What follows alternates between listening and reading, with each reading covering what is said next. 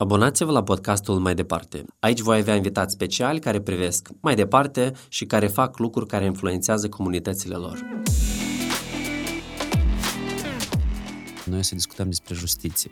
Justiția este un subiect foarte complex. Lumea este dezamăgită uh-huh. de atâta așteptare. Mediul nostru academic nu este atât de bine dezvoltat precum ne sunt așteptările. Judecătorii noștri, toată lumea le cere să fie independenți, doar că ei nu știu cum să fie independenți. Băi, băieți, și cu voi, podcastul este cu totul despre altceva. Bună ziua tuturor și bine v-am găsit la podcastul mai departe. Bine te-am găsit, Daniela, la o ediție la care noi o să discutăm despre justiție. Și pentru început vreau să te prezint celor care nu te cunosc.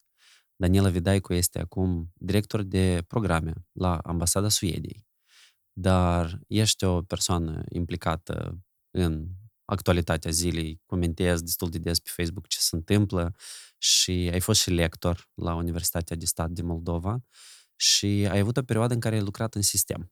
Ai fost uh, șef aparatului la Ministerul Justiției timp de trei ani, în perioada aia când s-au început uh, schimbările. Bine te-am găsit și hai să discutăm despre cum influențează justiția tot restul ce încercăm noi să facem, fie că e vorba de tehnologie sau creativitate. Bine te-am găsit, Artur. Mulțumesc foarte mult pentru invitație. Chiar e așa, o invitație interesantă. Și probabil neașteptată. Neașteptată, exact. Eu uh, am vrut să vorbesc despre subiectul ăsta nume cu tine și cred că pe parcursul uh, discuției noastre și lumea o să înțeleagă de ce. Uh, tu, după ce ai făcut dreptul aici, la noi, ai făcut un master în Bordeaux, uh-huh. care cumva te-a îndrăgostit cumva și mai tare de domeniu, da? de, de drept. Uh-huh. Și ai revenit aici cu uh, vise și cu foarte mult idealism că e posibil să faci schimbări. Și totuși, prin 2015, tu la o emisiune care se numea Europa în Moldova, uh-huh. spuneai că lumea este dezamăgită uh-huh. de atâta așteptare uh-huh. și că schimbările astea vin, vin foarte, foarte greu. S-a schimbat ceva în ultimii șase, șase ani de când nu mai lucrez în sistem? Uite, eu nu lucrez în sistem propriu-zis, pentru că nu mai lucrez la Ministerul Justiției, deși am lucrat de mai multe ori, în mai multe rânduri la Ministerul Justiției. Uh, dar sunt încă acolo. Îmi place foarte mult domeniul justiției, adică este, mă rog, jobul meu, dar și îmi place subiectul ăsta. De asta sunt cumva acolo, chiar și prin munca mea actuală, pentru că și în cadrul Ambasadei Suediei noi susținem uh, diferite inițiative de reformare a sectorului justiției, chiar dacă sună cumva foarte pompos. Uh, dacă mai este dezamăgire, clar că este dezamăgire, pentru că sectorul justiției, așa cum zicea uh, unul din uh, bunii mei cunoscuți, nu este un drum uh, pe care să-l construiești în jumătate de an și care să fie un rezultat palpabil. Justiția este un subiect foarte complex și este, când zici de reforma justiției, cred că finalitatea ei este mult, mult prea departe decât ne așteptăm noi. Pentru că este un, un fenomen în, în mișcare constantă. Este un fenomen care necesită mereu eforturi, implicare și nu se reformează doar că așa vrem noi. Pentru persoanele care privesc din, din afară, ei înțeleg că asta probabil e un proces, dar ei percep anumite lucruri. Iar la noi percepția la toate nivelele este una rea. Fie că e vorba de uh, sondajele pe care le face, deci, um, nu știu, instituții care măsoară încrederea în justiție sau în anumite instituții, încrederea în, nu știu, în procurator, în, în judecător.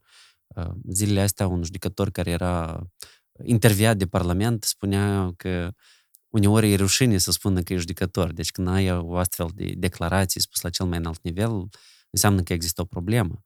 Dar pe mine cel mai tare mă deranjează că investitorii ocolesc Republica Moldova. Și unul din argumentele de bază este că nu avem un stat de drept și nu există nicio garanție că investițiile lor, că drepturile lor vor fi apărate. Tu atunci, în 2015, spuneai că drumul ăsta este lung și că oamenii nu mai au răbdare. Au trecut șase ani și uite că se primește că încă e posibil, încă să mai așteptăm, înseamnă că există răbdare, știi, când crezi că nu poți mai jos, există loc încă și mai jos. Cam așa se primește. Uh, nu n-aș prefera să zic de sus, jos, etc. Noi suntem într-un proces și uh, o să zic așa cum cred eu. Mie mi se pare că Republica Moldova este un stat foarte tânăr. Uh, noi, desigur că avem așteptări exagerate pentru că ne uităm în jur și vrem și noi să trăim într-o țară în care justiția să funcționeze, uh, investitorii să vină și să investească, etc. Uh, singura diferență este că statele la care noi ne uităm s-au dezvoltat cu foarte mult timp în urmă, uh, așa încât astăzi la ei funcționează lucrurile. Uh, noi suntem la o etapă în care trebuie să punem mâna și să facem, adică să reformăm, să schimbăm, să încercăm, să greșim, pentru că noi suntem departe de anumite procese care s-au dezvoltat înainte în alte țări. Uh, investitorii, clar că sunt dezamăgiți, pentru că uh, aveam o discuție cu ceva timp în urmă cu cineva care încerca să mă convingă că trebuie să investim foarte mult în dezvoltare economică dacă vrem să mhm. ne mișcăm mai departe. Și atunci eu sunt mereu de partea argumentului că justiția trebuie să fie în capul listei împreună cu educația și sănătatea. Pentru că dacă nu ai o justiție uh, cât de cât echitabil, încât fiecare om să se simte în siguranță, nu doar omul fizic, dar și persoanele juridice, pentru că ziceai de, de investitori, atunci tu nu ai cum să garantezi o creștere economică exponențială, pentru că totul, de, totul se duce în instanță de judecată într-un anumit moment. Și atunci, dacă tu nu poți să garantezi un proces echitabil, corect, transparent, în care și chiar cel care pierde se simte bine. Pentru s-a făcut dreptate. S-a făcut dreptate și justiția uh, s-a încoronat cu un rezultat pe care și eu l-accept, chiar dacă am pierdut, atunci tu nu ai cum să, să dezvolți anumite chestii în economie, pentru că, repet, la un moment dat totul se duce în instanța de judecată. Finalitatea, da, probabil că ajungem la instanța de judecată, asta mai degrabă e o excepție decât o normă, dar norma este că oamenii merg să învețe la drept. De la început, Așa. tot cum spuneai tu, să începe cu educația. Da, exact. Și um, mie chiar mi este interesant din experiența ta uh-huh. de, de lector, pentru că, într-o oarecare măsură, ceea ce se întâmplă astăzi poate să-ți dea niște semne uh-huh, uh-huh. sau niște indicatori care să-ți spună despre performanța noastră pe planul justiției peste câțiva ani. Uh-huh. Tu vezi o evoluție în felul cum oamenii se pregătesc să fie viitori judecători, avocați, uh-huh, uh-huh. procurori, uh, nu știu, juriști la companii care vor să atragă investiții străine și vor să se dezvolte pe plan global. Uh, uite, nu mai sunt la facultate, nu mai predau la facultate de ceva timp. Uh, în schimb, am conexiuni cu oamenii care încă sunt în, în uh, sistemul academic uh, sau universitar. Uh, ce vreau eu să zic este că oamenii în justiție nu sunt alți oameni decât la fel moldoveni, crescuți în aceeași cultură, cu aceeași școală, cu aceleași valori, cu aceleași abilități sau lipsa abilităților. Deci oamenii care pleacă la drept și devin avocați procurori sunt aceiași oameni din aceeași societate. Da, noi avem niște așteptări extraordinare față de acești oameni. Doar că ei sunt exact ca ceilalți și de aici trebuie să pornim tot. Adică dacă vrei să schimbi ca judecătorul să fii unul din Elveția, tu trebuie să ai un spațiu cultural, educațional, ca acel judecător să devină la fel ca un judecător din Elveția. Ce vreau să zic este că noi suntem toți la fel, ne murăm în același context cultural și da, oamenii se duc încă la drept. Uh, eu am avut această oportunitate, cum ai zis tu, să fac un masterat în, în Franța și a fost uh, o experiență minunată, extraordinară. Eu încurajez toți oamenii, mă rog, oamenii care să fac studii, mai ales la drept, să meargă să facă o școală undeva în altă parte, pentru că este să vadă că e posibil mega, da, exact, altfel. este posibil altfel, este o mare provocare, este un exercițiu extraordinar intelectual, pentru că tu, terminând patru ani de facultate, cumva ai o impresie că cunoști anumite lucruri. Uite, eu în Franța, după patru ani de facultate, m-am pomenit să zic eu n-am făcut în viața mea dreptul, pentru că eu am avut un uh, șoc cultural, educațional foarte mare. Uh, și m-am întors, da, și tu, uh, m-am întors și uh, asta a fost o alegere. Pentru mine Republica Moldova este țara mea, eu sunt absolut ok, mie îmi place să trăiesc aici și mie mi se pare că noi avem foarte multe oportunități și foarte multe posibilități să schimbăm lucrurile. Uh, revenind la întrebarea ta despre, academi- despre mediul academic și studenții și viitorii judecători și procurori, uh, eu nu vreau să fiu pesimistă, dar mi se pare că avem foarte mult de lucru mm. dacă avem așteptări ca reforma justiției să, să se întâmple cu adevărat. Și nu zic neapărat că oamenii sunt răi. Zic că noi încă nu am, nu am depășit anumite configurații cultural-educaționale. Academ- mă rog, mediul nostru academic nu este atât de bine dezvoltat precum ne sunt așteptările, știi? Mm-hmm. Și atunci Crezi se că... ciocnesc așteptările cu realitățile și de asta suntem dezamăgiți. Crezi că ar fi o opțiune ca să existe, spunem, un competitor pentru același USM care pregătește mm-hmm. juriști în, în Moldova? Mm-hmm. Nu știu, dacă ar veni o, o universitate mm-hmm. care să vină cu un alt approach, ar ar schimba lucrurile spre bine? Sau trebuie totuși să încercăm ca să vedem ce avem și să încercăm să îmbunătățim, așa, să facem niște iterații spre mai bine. Tu mă duci foarte mult în mediul academic. Eu mm-hmm. cred că noi deja avem competitori extraordinari cu care uneori Cine noi sunt, nu facem uh, față. Universitățile din afară și copiii noștri, înțeles. adolescenții noștri pleacă acolo pentru că ei vor să aibă experiența asta academică. inegală. Oamenii este pleacă. o luptă inegală și mi se pare că dacă nu o să schimbăm anumite chestii în mediul academic, noi o să pierdem foarte mult, din păcate, pentru că foarte mulți tineri pleacă din, din universitățile noastre. Și o să ajungem la ceea ce spun spun uh, unii acum că o să rugăm oameni de psihotare să vină la noi să fie judecători, procurori. A, Ție este... cum îți pare, în general, ideea asta de hai să aducem competențe și oameni cu experiență și competență din afară. Uite, eu foarte tare cred în uh, cooperare pentru dezvoltare. De asta și lucrez în acest domeniu. Este un domeniu super captivant, mi îmi place enorm să fac, să fac lucrul ăsta. Și mi se pare că Moldova este o țară care are nevoie de lecții sau de experiențe sau de colegi din alte, uh, mă rog, din alte țări, din alte sisteme de drept care pot pur și simplu să facă un share of experience. Eu știu că sunt foarte multe idei vis-a-vis de să, să aducem alți specialiști în Republica Moldova. Au fost și idei de procurori european, au fost și idei de um, judecători sau procurori internaționali care să stea alături de judecători sau procurori din Republica Moldova. O să fiu foarte sinceră cu tine, eu nu cred în aceste modele și o să explic de ce. Ca să ai o reformă, într-adevăr, Ă, pentru o anumită țară, și nu zic de Moldova, că nu, nu suntem doar noi în această situație, este întreaga ă, regiune de Europa de Est, inclusiv Balcanii, suntem în aceeași oală, din punct de vedere a dezvoltării și reformării justiției. Ă, dacă tu nu, nu faci eforturi colosale, recunosc, mari investiții de bani, de timp, de capacități, etc., ca să dezvolți abilitățile locale, tu nu o să faci niciodată o reformă uh, care să dureze. Uh-huh. Și deci... să fie în timp uh, o reformă care să-ți dea rezultate. Da, s-ar putea să fie, nu neg, este un exercițiu, este un model care a fost încercat și în alte state uh, și care ar putea să-ți dea ție, mă rog, ție zic mie ca stat, uh, ar putea să-mi dea o anumită soluție pe moment și soluția să fie într-adevăr bună. Deci o soluție nu cosmetică. Dar este nu? o soluție de moment. Dacă vrem să avem schimbări în timp sau schimbări sustenabile, acesta este un cuvânt pe care noi îl iubim în sectorul uh, de dezvoltare, comunicare pentru dezvoltare, dacă vrei să ai o schimbare sustenabilă, tu trebuie să-ți educi oamenii care o să stea aici și o să facă chestia asta. Adică dacă eu nu o să-mi educ un, un judecător să fie independent, să respecte legea, să respecte procesul, așa cum scrie în cod și nu să sară peste anumite etape din proces, să, să fie corect, să uh, manifeste un respect față de părți și fa- față de ce, ceilalți participanți la proces, inclusiv pentru oamenii care vor să uh, participe ca observatori în proces, dacă tu nu-l educi în stilul ăsta, o să vină un judecător, ok, francez, și o să facă lucrul ăsta. El o să plece în 5 ani. Judecătorul care a stat nu o, să, nu o să fie exact la fel. O să se întoarcă la experiența veche. Pentru că el nu a făcut asta, pentru că el nu a fost pus în fața acestei experiențe, pentru că el nu a trăit experiența. Și el o să recunoască, da, este foarte bine ce face, dar la noi nu se aplică.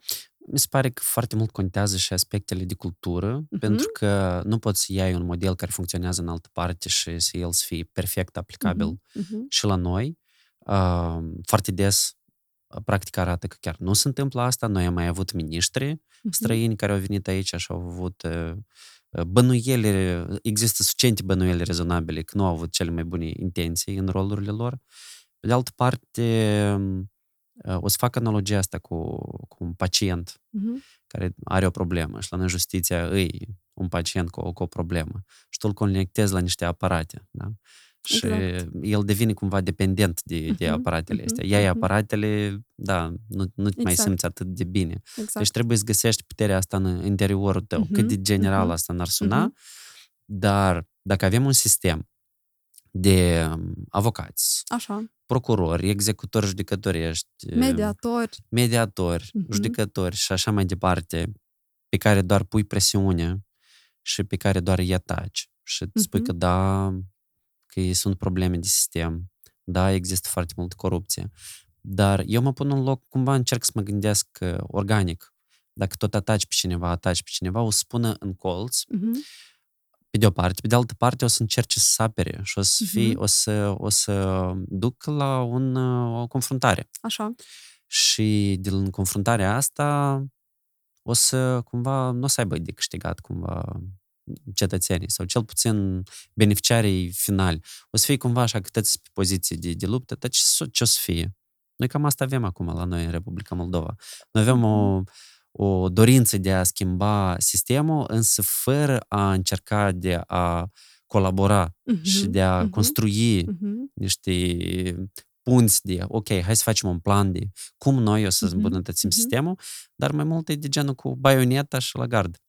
Uite, la noi totul se rezumă la educație și cultură, sincer. Adică chiar dacă noi discutăm despre justiție, ele sunt niște lucruri foarte aproape. Practic, ele se influențează una pe alta. Uh, mie, mi se, uh, mie mi se pare clar că o reformă a justiției este una foarte complexă. Clar că oamenii ar vrea astăzi să, să se întâmple lucrurile. Eu vreau să-i dezamăgesc, să le spun că asta nu o să se întâmple. Cât de tare n-aș vrea eu mâine să trăiesc într-o Republică Moldova în care justiția să fie transparentă, să fie cu acces la toată lumea, inclusiv la oameni de diferite categorii, uh, ca toată lumea vulnerabilă să aibă aceleași drepturi, oportunități în justiție, ca să nu mai fie corupție, etc. Asta nu o să se întâmple mâine. Din păcate. Nici Uh, peste 2, nici peste 4 Uh, ani. Nici peste patru ani, nici peste 10 ani nu o să se întâmple, pentru că în justiție, reformele în justiție sunt extrem de dureroase, sunt uh, um, reforme care țin de schimbare de comportament sau uh, schimbare de valori uh, și asta este o investiție în timp uh, și asta ține foarte mult de comportamentul oamenilor. Uh, tu ziceai de um, confruntare. De uh, antagonizarea sau de an- instituțiilor. Exact. De conf- tu spuneai confruntare. Uite, eu sunt de acord cu tine că noi încă suntem la etapa, știi că o reformă a justiției are mai multe etape și noi suntem încă la etapa de confruntare, pentru că, din păcate, s-ar putea, cel puțin ce, ce mi se pare mie, este că în cultura noastră lipsește abilitatea de a dialoga. Într-adevăr, sunt oameni corupți în sistem, într-adevăr, sunt oameni care, care nu respectă legea, sunt oameni care nu așa au locul în sistemul judecătoresc sau, mă rog, ai, ai, ai, ai listat foarte multe profesii. Într-adevăr, sectorul justiției nu este doar despre procurori și judecători. Sunt mii de oameni care fac ca actul justiției să se întâmple. Dacă nu reușim să învățăm toți, să dialogăm, atunci mi-e frică că e, soluțiile pe care le vom propune în reforma justiției niciodată nu, nu vor avea o finalitate pe care noi o așteptăm. Pentru că tu trebuie să-l pui pe om în dialog, să înțelegi care este problema omului în sistemul judecătoresc, procuraturii, etc., pe lângă faptul că noi cunoaștem din afară anumite probleme. Să-l punem cap la cap, să avem o discuție și să încercăm să găsim o soluție comună, așa încât oamenii să aibă un common sense când vine vorba de schimbare. Dacă tu nu ai un common sense, un atunci, compromis. un compromis, atunci oamenii o să tragă fiecare la interesul lui și atunci clar că reformele se întâmplă foarte greu. Dacă fiecare trage de partea lui, până la urmă se primește o ruptură. Absolut. Ca să mai fac o analogie cu domeniul medical, dacă ai o problemă într-un organism, uh, faci, de exemplu, nu știu, o intervenție chirurgicală sau, nu știu, un virus, dacă lucrează, de exemplu, vaccinul sau să duce, omoare, de exemplu, celulele rele, dar în același timp face și un damage pentru, pentru sistem, pentru că au de suferit și celulele Absolut. bune. Sau dacă ai o, nu știu, ai o problemă cu, cu un deget, rezolvi degetul, dar nu tai mâna. Exact. La exact. noi um, se pare că lumea este într-atât de debusolată și de dezamăgită uh, în sistemul de justiție că vrea măsuri extreme. Mhm. Și măsurile astea extreme poate că arată bine Mhm, la televizor, mhm. pe termen scurt. Dar mă întreb, da, cât de, cât de benefice vor fi pe termen lung și dacă asta nu rezolvă poate o problemă pe termen scurt, dacă ei se țină pe oamenii cumva disciplinați, dar de fapt se șterbește din independență și din Mhm, autonomie mhm. sistemul de justiție. Vai, tu zici niște lucruri foarte uh, mari și importante, independență, autonomie, etc. Desigur că noi avem aceste probleme în sistemul judecătoriei sau în sistemul just- justiției în general, dar noi avem aceste probleme în societate. Adică nu doar sectorul justiției este corupt, nu doar uh, sistemul justiției este lipsit de independență, nu doar sistemul de justiție este lipsit de coloană vertebrală. Este o chestiune culturală și nu doar în Moldova, repet, este o chestiune culturală regională. Oamenii vor rezultate acum, e clar. Din păcate, nimeni nu o să le livreze acum. Din păcate, noi trăim într-o lume, și nu Moldova, este toată lumea, într-o lume în care populismul, chestiunile grave sunt puse în prima, în prim, prim, urgențele, da? da, urgențele. În sectorul justiției, acesta este fix părerea mea, în sectorul justiției este loc și de manevre rapide, pentru că atunci când tu chiar vezi o problemă care nu poate fi soluționată și e clar că este sistemică, da? Și e clar că uh, tu trebuie să rezolvi astăzi sau mâine o anumită chestie ca să se întâmple niște schimbări în lan sau sistemice, dar în reforma sectorului justiției în general este vorba de o chestiune vizionară. Adică oamenii care fac reforma justiției trebuie să aibă o viziune încotro te duci tu cu această reformă. Pentru că tu poți să schimbi o lege astăzi și să fie comodă astăzi și să fie o lege care să-ți dea un, un, o soluție pe moment, care este ok, bine, etc., dar trebuie să analizezi ce o să producă ca efect în viitor. Pentru că reforma justiției, repet, nu este un drum, este o, o, un subiect de schimbare de comportament. Și trebuie să te gândești ce o să se întâmplă în 10 ani cu intervențiile pe, pe care le faci tu astăzi, în 20 de ani, etc. De asta, da, sunt confruntări, este loc și pentru soluții urgente, dar în mare parte este despre viziune. Și cum, uite, dacă facem abstracție numai de percepția oamenilor, uh-huh, de uh-huh. Uh, BOP, da, studii uh-huh. și așa mai departe, Există, există ONG-uri în Moldova care uh-huh. se ocupă de dezvoltarea de diferite studii. Uh-huh. Chiar nu există o viziune despre... Uh, clar că există viziune. Ce ar trebui Acum, de făcut? Uh, viziune există clar. Uh, am mai repetat că o reformă, sau mă rog, teoria reformei în concepția mea, ea are mai multe faze. Uh, uite, noi, din păcate, în Moldova, și nu doar în justiție, suntem în, mai, în prezență în mai multe uh, sectoare. Pentru noi, reforma înseamnă schimbare de lege, știi? Adică dacă mm. am schimbat legea de la sine, o să se întâmple lucrurile. Asta nu o să se întâmple, din păcate. Reforma înseamnă implementare la ceea ce ai făcut. Știi, trebuie să ai o viziune cum implementezi chestia asta. Și nu, eu nu zic că e responsabil doar o persoană de lucrul ăsta, este responsabil un sistem. Și revenim la întrebarea ta de consens. Până la urmă trebuie să ai o viziune acceptată, chiar dacă neplăcută, dar acceptată de majoritatea, o majoritate de oameni din sectorul justiției ca să mergi, să smuți lucrurile din loc. Civilă. Și de societate civilă. Uh, ai zis de societate civilă civilă. Din păcate, mie mi se pare că în Moldova societatea civilă încă este foarte micuță și foarte fragilă. Uh, noi lucrăm foarte mult cu societatea civilă și eu am lucrat și eu în societate civilă. Uh, mi se pare că societatea civilă este uh, un atu într-o mhm. societate în care tu vrei să ai pluralitate de voci, tu vrei să ai pluralitate de opinii, tu vrei să ai pluralitate de perspective. Și numai cu pluralitatea asta tu poți să ajungi la, un, la, un, la o soluție acceptată, știi? Păi, ca și la supermarket. Dacă vrei un produs bun, trebuie să ai mai multe exact. produse pe raft din care să exact. poți să, să, să alegi. Dacă tu ai un domeniu care este foarte important, cum ar fi educație, uh-huh. Sănătate, uh-huh. justiție, probabil că ar trebui să apară mai multe organizații, uh-huh. mai multe instituții care să contribuie uh-huh. la aceste procese, pe când mi se pare că sunt uh, cam în fiecare domeniu, uh-huh.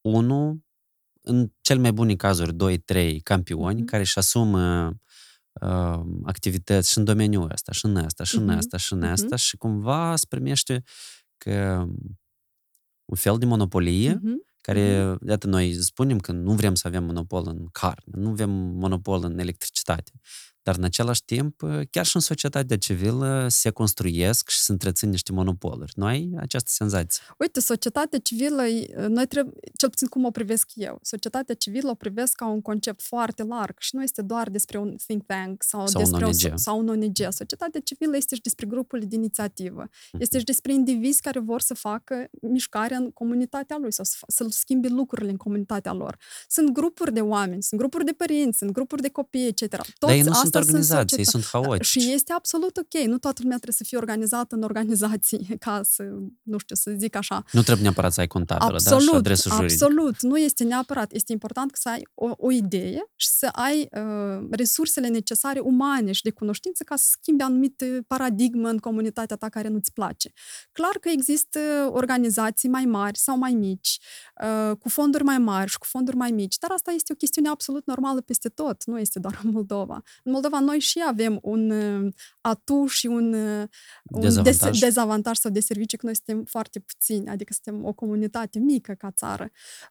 Um, Ceea ce mi-aș dori eu uh, foarte mult este să avem mai multe voci în sectorul justiției. Um, Și asta înseamnă voci și din societatea civilă mai mult, Pe- mi-ar fi foarte interesant să avem voci puternice de la firul ierbii, de la nivel de comunitate, din rândul profesioniștilor chiar, uh, dar și oamenii din comunitățile din țară, nu doar din Chișinău, să aibă o opinie vis-a-vis de justiție, o opinie bine informată. Mă gândesc la ceea ce spui tu și sună frumos și da, avem așa instrumente, cum ar fi site-ul gen partice.gov.media, dar realitatea este că această așteptare a noastră că să avem aceste voci, ea m, este, hai să spunem așa, mai mic, Utopică. Nu chiar utopică, este foarte, foarte, la nivel foarte, foarte jos. Da, da, da, dar De asta, unde- nu, asta nu trebuie să ne descurajeze. Mie mi se Mhm. pare că uh, noi suntem la o etapă în care trebuie să facem reformele nu doar în Chișinău. Mhm. Și mă refer aici și la reforma justiției. Trebuie să facem în așa fel și să lucrăm în așa fel încât reforma care se întâmplă la nivel de Chișinău, la nivel de hârtie sau la nivel de poziție, să fie aceeași și în Cahul, și în Ungheni, și în Ocnița, și în Ștefan Vodă. Ca știi? Asta se întâmple, ți îți trebuie niște exemple pozitive și da. ca lumea să cunoască despre asta Da. și să spună că o, ei au făcut așa, desfacem și noi așa. Da, Deci, da, da, da. pentru că lumea, mă rog, nu, nu sunt genii în, în drept și spun că, aha, ok, trebuie să facem așa. La noi mai des e primit că se adresează la cineva sus Mhm. care are influență și poate Mhm, să rezolve uh, situația și asta este o realitate care se întâmplă de la nivelul universității. Mhm. Pentru că oamenii știu că, de exemplu, eu pot să mă duc, să nu învăț foarte bine, dar pe urmă cineva o să mă ajute și uh, o să trec, spunem așa, universitatea. Și asta este mentalitatea care se Corect. educă. Și de că acolo este și judecători, și procurori, și când- avocați, și mediatori. Ei au ideea asta care se confirmă cu o mulțime de exemple pe parcursul timpului că la un moment dat te adresezi la cine trebuie și îți rezolvă întrebarea. Da, da, da, da. Deci nu se uite că dă să mă uit la lege sau dă să mă uit la regulament sau la statut, dar știi pe cineva acolo. Corect, dar asta nu ține de justiție doar. Asta ține. Eu și eu tot bat în educație și în chestia de valori. Asta nu ține doar de justiție. Justiția nu poate să rezolve această întrebare. și e foarte simplu pentru noi toți ca cetățeni, care chiar dacă nu avem legătură cu justiție, să zicem că justiția e vinovată. Um, și da și nu. și o să repet, judecătorul, procurorul, avocatul este la Mhm. fel cetățean, crescut cu aceleași valori, etc. Deci pe el nu poți să-l scoți din paradigma asta educațională, știi? Doar că nu văd o soluție la momentul actual. La noi fiecare, Uite. fiecare persoană, să-ți dau exemplu mhm. concret, o să caute cum să ocolească legea, nu, Da, cum, să, da, re- da. nu cum să respecte. Uite, eu încerc tot să fiu mai optimistă, da? Pentru că uh, cumva pare că suntem pesimiști și pare că zicem că nu mai avem soluții, că asta este, ne rotim într-un cerc vicios, etc. Uh, Mie mi se pare că ce se întâmpla în- în sectorul justiției cu 15 ani în urmă era mult mai grav și mult mai rău. Uh, Ce se întâmplă acum, noi suntem la o etapă de dezvoltare. Din păcate, noi nu Mhm. suntem acolo unde noi toți sperăm, dar noi suntem la o etapă de dezvoltare. Uh, și da, uh, omul nu o să respecte legea, pentru că există duble standarde, pentru că există chestia de, uh, ok, eu o să sun, o să întreb, ca să fiu comod și pentru șeful meu, chiar și în instanța de judecată, o să fiu comod și pentru mine, că nu vreau să-mi creez probleme suplimentare. Uh, este o chestiune de, de, de valori până la urmă, știi? Și uh, chestia asta cu respectatul legii, etc., uh, uite, eu m- mi se duce gândul spre independență, da? Independența judecător, să zicem, a judecătorilor, da?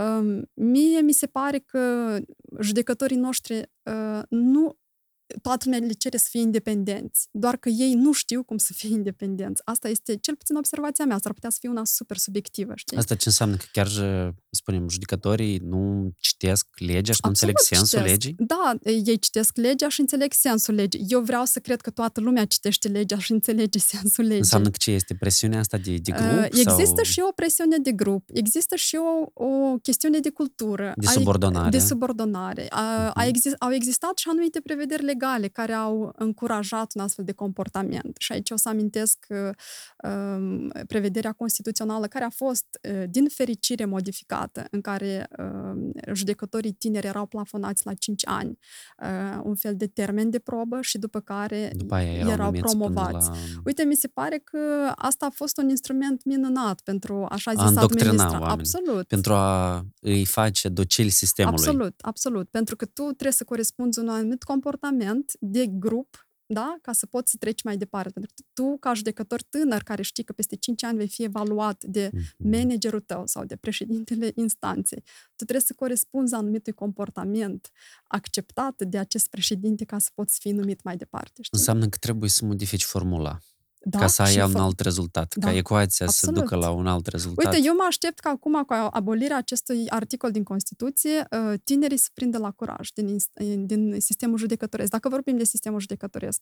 Și Mhm. eu cunosc tineri foarte buni din sistemul judecătoresc, care, uh, la care eu am așteptări mari uh, ca, um, ca agenți de schimbare, dacă vrei, știi? Și uh, mă bucur foarte mult că acest articol din Constituție a fost abolit. Cred că asta este una din, uh, din rezulta- unul din rezultatele fericite ale unei viziuni clare, că uite așa nu se poate, știi? Ceea ce spui tu e un caz particular și probabil pentru cei care sunt în sistem cunosc foarte Mhm. bine. Dar uh, eu totuși mă pun în locul inclusiv a comunității, nu știu, Rocket Moldova sau Mhm, prietenii care, care ne urmăresc și o să-ți dau un caz concret. mhm. Uh, De ce oamenii nu au încredere în sistem? Când vrei să faci bine și până la urmă se întâmplă ca întotdeauna.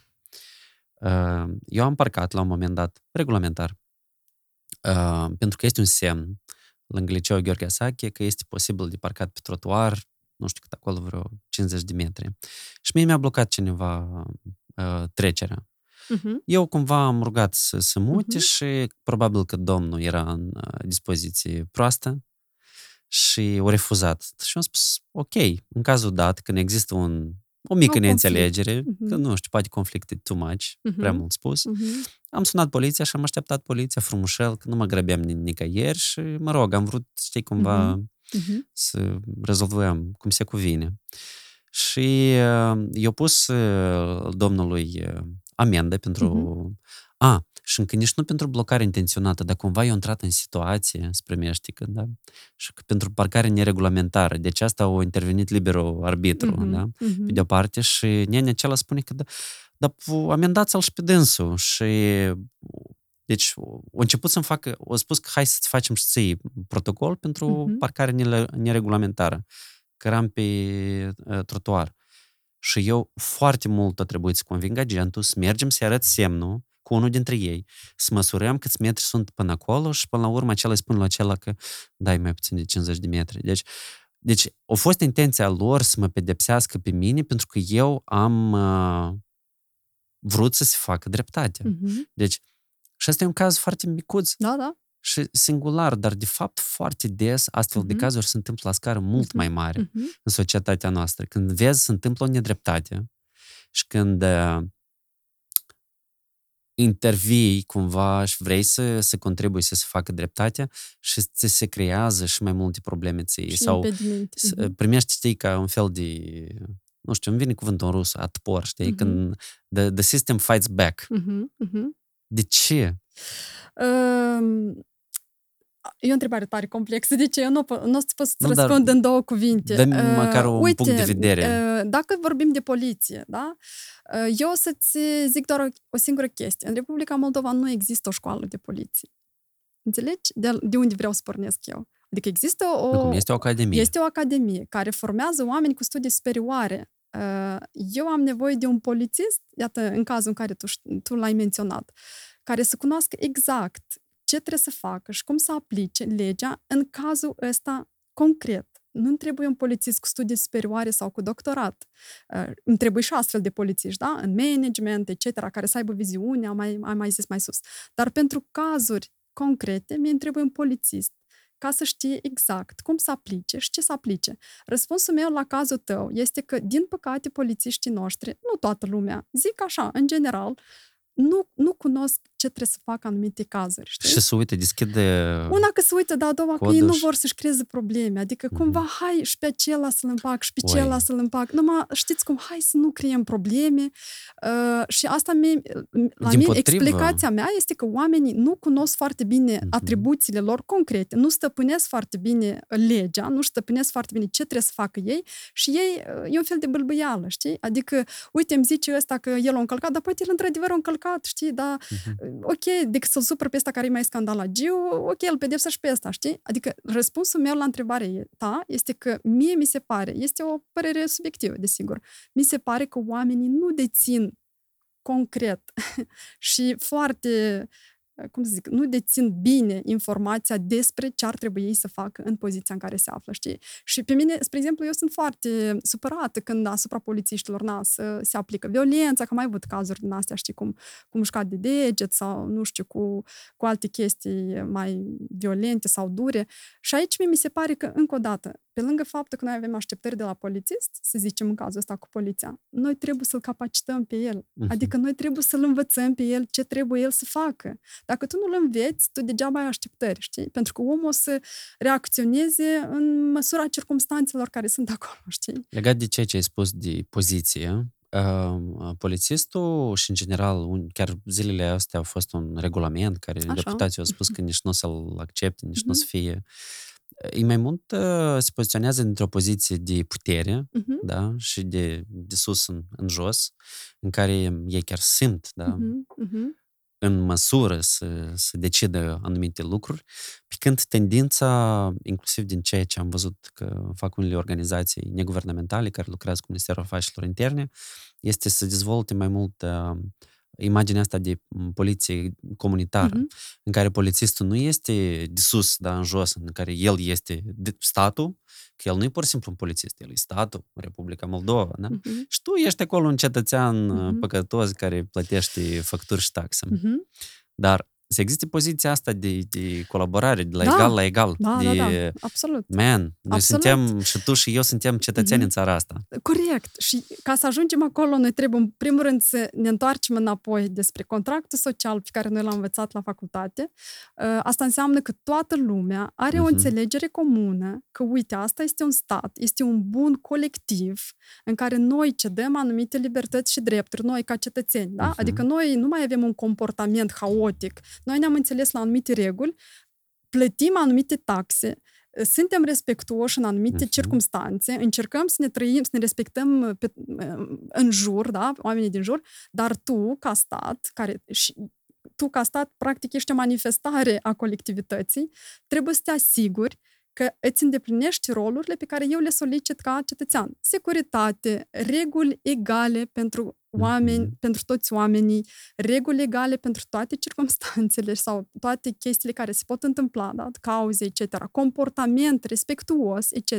Deci ne întoarcem înapoi la contractul social, știi? Care este o chestiune foarte interesantă și probabil asta este și până acum este cea mai bună versiune a comportamentului între stat și cet- cetățean, știi? Acum mă, mă, mă duc înapoi la poliția comunitară. Noi tot am lucrat cu poliția comunitară și suntem încă în acest proces um, și concluzia mea, nu vreau să intru în foarte multe detalii, dar concluzia mea este că mă întorc la educație. Polițiștii noștri, din păcate, nu au o susținere în ce privește educarea lor ca profesioniști. Deci ne educare lipsește continuă foarte mult. sau uh, Și formală. primară, Mhm. și continuă. Ei au nevoie de educație. Ca polițist, eu nu zic ca, nu știu, manager sau ca uh, facultate de drept. Ei au nevoie de o școală de poliție în care oa- oamenii care intră în această profesie să învețe ce trebuie să facă, care este comportamentul lor, cine este în societate, pentru că într-o anumită comunitate nu sunt eu doar cu tine, sunt mii de Mhm. interese, sunt interesele persoanelor vulnerabile, sunt interese persoanelor, nu știu, de altă religie, etc., etc. Deci sunt o, o comunitate complexă. Tu trebuie să înveți cum să te comporți cu comunitatea asta și cum să res, răspunzi comunității, pentru că desigur că eu am foarte multe interese și tu ai foarte multe interese. Cu toate acestea, interesele noastre trebuie să fie manageriate, da? să fie un management a intereselor din partea Mhm. unui om care să fie uh, echidistant, independent și da, s-ar putea eu să pierd într-o confruntare cu tine, pentru că eu n-am avut dreptate, dar eu să fiu cu sentimentul că bine, în numele binelui comunitar, da. e ok ca, ca interesul meu să nu fie chiar super respectat, știi? pentru că am găsit o soluție de compromis. Pentru... Uite, nouă asta ne lipsește. Să deci asta ar, fi, asta ar fi un, un obiectiv la care să fie toți aliniați și să lucreze da. într-aceeași direcție. Dar, ca să ai o aliniere așa de... Pentru că asta e o chestiune tare utopică, ce zic eu acum, știi? E... Trebuie să ai o educație, un sistem uh-huh. de educație care să educe cetățenii tăi cu anumit set de valori în care noi să ne înțelegem. Uh-huh. Adică să cine, avem... cine sunt educatorii? Uh, cum cine sunt? Sunt moldoveni din Republica Moldova, în diferite sectoare, sunt diferiți educatori, dar noi pornim cu niște valori foarte interpretate foarte diferit.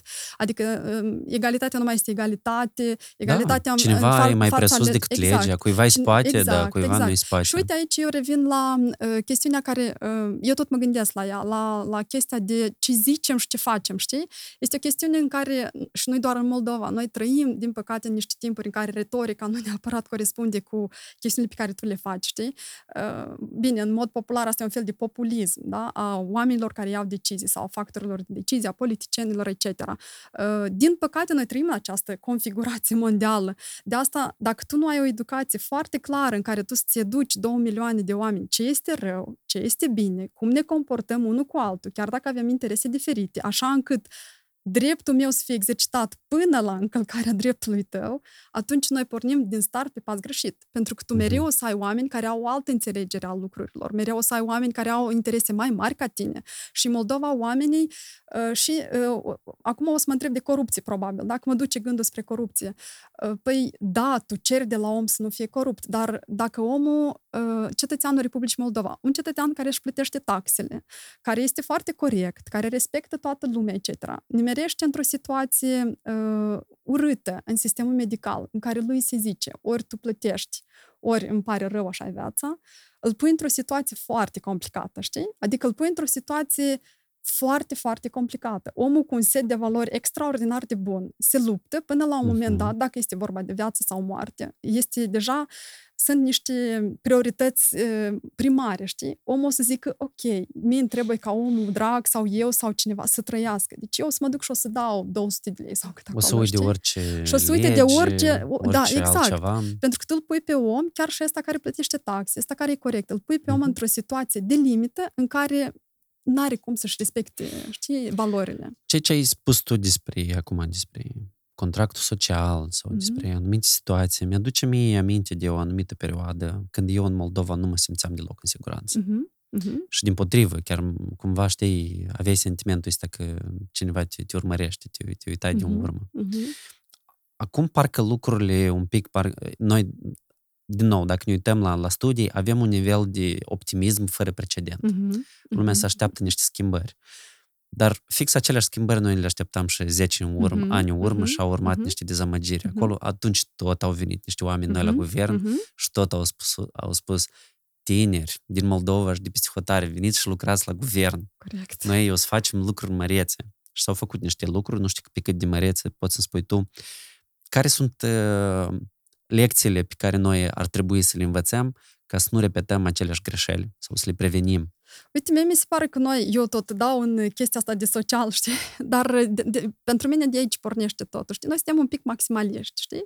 Adică vrem chestie totul că sau vrem nimic. totul sau nimic. Ori sau lăsăm ve- și ne ducem psihotară. Exact, ori e negru, ori e alb, știi? Uite, din păcate, noi, încă o dată, repet, după mine, părerea mea, este că noi trăim într-o țară în care noi trebuie să o dezvoltăm, știi? Adică noi avem și, ca societate, complexul ăsta, că cineva o să vină și o să soluționeze tot pentru noi, da. cineva o să vină și o să aranjeze, cineva o să facă reformele, cineva Donatorii. donatorul, altcineva. Uh-huh. Noi încă avem complexul ăsta, știi? Că cineva o să rezolve. Uh, păi vreau să fiu foarte, nu știu, să fac un anunț foarte trist că nimeni nu o să vină și nimeni uh-huh. nu o să rezolve până nu o să rezolvăm noi. Uh, eu eu sunt optimistă. Mie mi se pare că, eu o să repet, ce se întâmpla cu 10 ani sau 15 ani în urmă în, în sectorul justiției a fost mult mai rău decât ce sunt. Adică noi suntem pe pas Mhm. corect, mi se pare mie. Deci lucrurile evoluează într-o direcție lucrurile corectă. evoluează și lucrurile Mhm. și așa și așa o să evolueze, pentru că noi toți evoluăm, știi? Adică ce se întâmplă, nu zic că nu avem tortură, nu zic că nu avem uh, încălcări de legislație, nu zic că uh, se depășesc anumite atribuții de serviciu, nu zic că nu există. Toate astea există. Și Cu toate există acestea- și... Da, spune gândul până la urmă. Cu toate acestea, noi avem mult mai mulți oameni care pot să uh, aibă o voce vis-a-vis de aceste chestiuni. Noi a- s-a- s-au, um, uh, s-au depus foarte multe eforturi ca și specialiștii din anumite sectoare să înțeleagă că asta nu este bine, că asta nu este cum trebuie, nu este civilizat, nu este conform anumitor protocoale. S-au lucrat la protocoale, adică totul nu poate să vină foarte simplu și să rezolvăm totul din, din, Mhm. dintr-o, dintr-o împușcătură. Din păcate, nu există așa ceva, știi? Da, da. Când ai un sistem de la care lumea nu are tare multe așteptări și se întâmplă niște abuzuri mari, Mhm, apoi mhm. cumva, păi, da, normal că o să apară abuzuri că iau cine la putere. Dar când există, știi, o anumită putere care e foarte albă și imaculată Mhm, mhm, și se întâmplă niște abuzuri sau Mhm. a, există niște cazuri de poate justiție selective mhm, sau, cum spuneai tu mai des, duble standarde mhm, mhm. sau ceva care e la pe, nu știu, pe muchii de cuțit sau la musteață, Mhm. da? Mhm. atunci e, apare întrebarea cât o să dureze optimismul ăsta și unde, unde o să ajungem. Uh, Repet încă o dată, noi suntem foarte maximaliști și mie mi se pare că este și o, o doză de infantilism a nostru social. Știi că dacă au venit niște oameni care ne-au promis chestii extraordinare, așa o să se întâmple, știi? Mie mi se pare că, uite, noi, noi nu respectăm contractul ăsta social. Din ce perspectivă? Din perspectiva că, da, eu am avut așteptări, dar eu trebuie să fiu cu ochii în patru vis-a-vis de Mhm. cine este acolo să facă mie așteptările. Adică, uh, da, mie îmi plac anumiți oameni, da, eu sunt pe aceeași undă sau pe aceeași pagină cu anumiți oameni. Asta nu înseamnă că eu nu trebuie să fiu cu ochii în patru asupra ce se întâmplă, care sunt deciziile, cum se implementează, etc. Pentru că noi suntem toți oameni. Uh, Cel mai minunat om poate să greșească și asta e omenesc și este ok, știi? Uh, De asta, uh, da, se întâmplă duble standarde și ele o să se întâmple. Se întâmplă uh, justiție selectivă și ea o să se întâmple în continuare. Pentru că, din păcate, uh, clasa noastră politică, și nu numai noi, eu generalizez, dar și inclusiv clasa noastră politică, este foarte atrasă să controleze justiția. Foarte atrasă. Mm. Uh, Este un fel de joc între uh, politică și, și Probabil, justiție, știi? probabil cineva le-a spus și într-o oarecare măsură are dreptate, este că sistemul joacă, nu joacă după reguli Mhm, și dacă mhm, vrei să ai mhm, succes, mhm. apoi probabil trebuie să Joci după folosești, regulile acelea, da? să folosești aceleași instrumente. Și da și nu. Uh, Eu sunt de acord că există uh, situații în care ce zic eu nu se poate. Da? Asta e ceva utopic și teoretic, da? Uh, Cu toate acestea, mie mi se pare că în orice circunstanță, dacă tu ai într-adevăr niște intenții de reformare, cât de complicat nu ar fi, tu trebuie să mergi pe buchea legii. Tu n-ai cum să te duci la vale, pentru că de moment ce tu te-ai dus la vale, tu ai pierdut uh, coloana vertebrală și consecutivitatea și consecvența ta. Deci te duci de în, intenție. cumva în zona Te care duci în zona nu mai gri, poți, te duci ești, în zona nu ești gri. protejat deja de reguli Absolut, după aia. absolut. Și N-ai atunci niciun este argument. mult mai greu, Mhm. știi? Pentru tine ca să ridici lucrurile deasupra situației gri care s-au întâmplat, știi, în care tu ai alunecat, știi? Poate lumea care ne urmărește spune, băi, băieți, și cu voi, podcastul este era tot despre altceva. Dar uh, eu cred că e foarte important pentru că atât timp cât nu o să avem o înțelegere comună Mhm. cu privire la direcția în care noi, Mhm. noi mergem, Mhm. noi pur și simplu o să batem pasul Mhm, pe loc. mhm. Sau cel puțin poate o să existe anumite progrese, dar ele vor fi atât de lente că lumea nu o să aibă răbdare. Uh, în legătură cu asta, eu am vrut să te întreb legat de uh, datele personale. Mhm. Pentru că este legea asta că vrei, ai o inițiativă, vrei să faci ceva și tot timpul spune că nu spate că sunt date personale, că Mhm, informație e mhm. confidențială. Mhm. De unde atâta, nu știu, sacralitate pentru, pentru De unde? Din, Într-un domeniu din, ăsta. din dorința de a te proteja pe de a, tine las, ca... de a ține lucrurile așa de cum a sunt. păstra status quo, Mhm. pentru dorința de a, uh, de a nu răspunde la întrebări, pe- din frica de a uh, răspunde cuiva la o anumită întrebare, pentru că fie nu știi, fie nu vrei să spui, fie ai un schelet în dulap, știi? Mhm. Și Uh, spui că eu dacă spun asta, cumva pe urmă o să ajung exact, la dânsul. absolut. Sau Mhm. poate cineva o să mă pedepsească pentru că eu am zis că mi-am permis să deschid ușile, ferestrele și parantezele, știi? Uh, uite, în Suedia, spre exemplu, ei sunt foarte transparenți. Adică, Mhm. o să-ți dau un simplu exemplu. uh, un deputat este obligat să, să plaseze pe pagina web toate cecurile pe care el Toate le are. cheltuielile. Toate cheltuielile. Deputatul nu are mașină, nu are asistent, nu are nimic. Deputatul este și el un lucrător, așa ca mii- miile de alți lucrători. Doar că el are o doză mult mai înaltă de responsabilitate, pentru că el este acolo să decide. Și clar că tu ești în vizorul la tot ce se întâmplă, știi? Uh, Și, spre exemplu, eu ca cetățean suedez, dacă vreau să aflu pe ce s-a cheltuit, pe ce a cheltuit banii deputatul X, eu pot să sun și să zic, eu vreau să știu pe ce a cheltuit. Dar și cred ei că sunt nici nu obligați suni, să-mi date. probabil chiar între Chiar undeva și și suni, vezi. știi? Deci un sau, nivel de sau, transparență... Sau suni sau vezi. Mhm. Dar nivelul ăsta de transparență este direct proporțional cu dezvoltarea, știi? Adică, nu știu dacă mă înțelegi ce zic, dar atâta timp cât tu ai de ascuns foarte multe chestii, uh, ca în cazul Republicii Moldova, sunt foarte mulți oameni care vor, au interese pecuniare, interese uh, personale. Au de ei zi- acolo o au- schemuță Exact. miticuță. Oameni, oamenii clar că nu vor să fie vizibili, pentru că oamenii știu că următorul ce target pierde. sunt eu și eu am ce să pierd, știi? Pentru că eu toată viața am muncit cu anumit, cu anumit, cu anumit progres, știi? Mhm. Și acum de ce eu să spun la toată lumea? Pentru că mine o să mă pedepsească, știi? Și eu risc mult mai mult, știi? Mai bine tac, nu spun la nimeni, zic că date cu caracter personal. Mhm. Uite, eu am avut o... Noi discutam tot cu aceste date la nivel... pe- La, date cu caracter personal și la un moment dat era așa o tendință uh, spre exemplu, Procuratura Generală nu dădea nici informații despre cine sunt procurorii, știi? Adică s-a Spunea ajuns că la asta un este absurd, știi? secretul... Absolut. Nu, era o chestie că dată cu caracter personal, știi? Uh, Mie mi se pare că noi trebuie un pic să ieșim din paradigma asta. Adică oamenii trebuie să conștientizeze că e o anumită funcție, sunt o funcție publică care are un caracter de responsabilitate mult mai mare. Adică dacă eu lucrez ca procuror, judecător, Ministerul Justiției, nu știu cine acolo, eu clar că am un încărcător mult mai mare de responsabilitate, pentru că clar că eu sunt acolo un actor important în, în luarea anumite decizii și ca să iau anumite decizii corecte, eu trebuie să fiu influențat, trebuie să fiu corect, Mhm. eu trebuie să fiu deschis, transparent, știi? Și astea sunt toate lucrurile legate. Adică dacă tu ai măcar un păcat, știi? Atunci clar că tu nu o să mai fii nici transparent, nici direct, nici etc. Legat de, legat de decizii și transparență, eu uh, înțeleg perfect că tu lucrezi la o instituție diplomatică Mhm, și nu mhm, poți să ai mhm. o, o, nu știu, o părere Mhm, politică și mhm. nici nu vreau să te întreb, dar vreau să te întreb despre modul cum funcționează în general partidele politice. Mhm. Uh, Partidul Acțiune și Solidaritate, cel puțin a ridicat foarte tare Mhm, bariera la capitolul transparență de finanțare. Mhm. Dar eu în continuare văd uh, o, hai să spunem așa, o respingere Mhm, sau o mhm. nedorință Mhm. de transparență în felul cum se iau deciziile în interiorul Mhm. Mhm. partidului, da? Există cumva un fel de disciplină de Mhm, partid mhm. și, și secret și, se, Mhm. um, și nu mi se pare un precedent foarte bun. Nu mi se pare pentru că tocmai acum, dacă noi avem cumva acest nou Mhm. episod de, de speranță, Mhm. probabil că ar trebui să ne uităm la legea partidelor uh, politice și dacă mhm. ele sunt finanțate Mhm. într-o măsură deja mult mai mare de la Mhm. bugetul de stat, Mhm. trebuie să cerem ca ele să fie transparente. Uite, eu o să depersonalizez, mă duc de la denumirea partidului. Eu Chiar o și să, așa trebuie. Așa, uh, o să mă duc de la denumirea partidului și o să zic așa. uh, Este foarte ușor să stau, uh, să stăm uh, într-un scaun uh, în care să zicem că așa trebuie să fie, așa Mhm. trebuie să fie, așa e corect, așa e bine, așa scrie legea, la la la.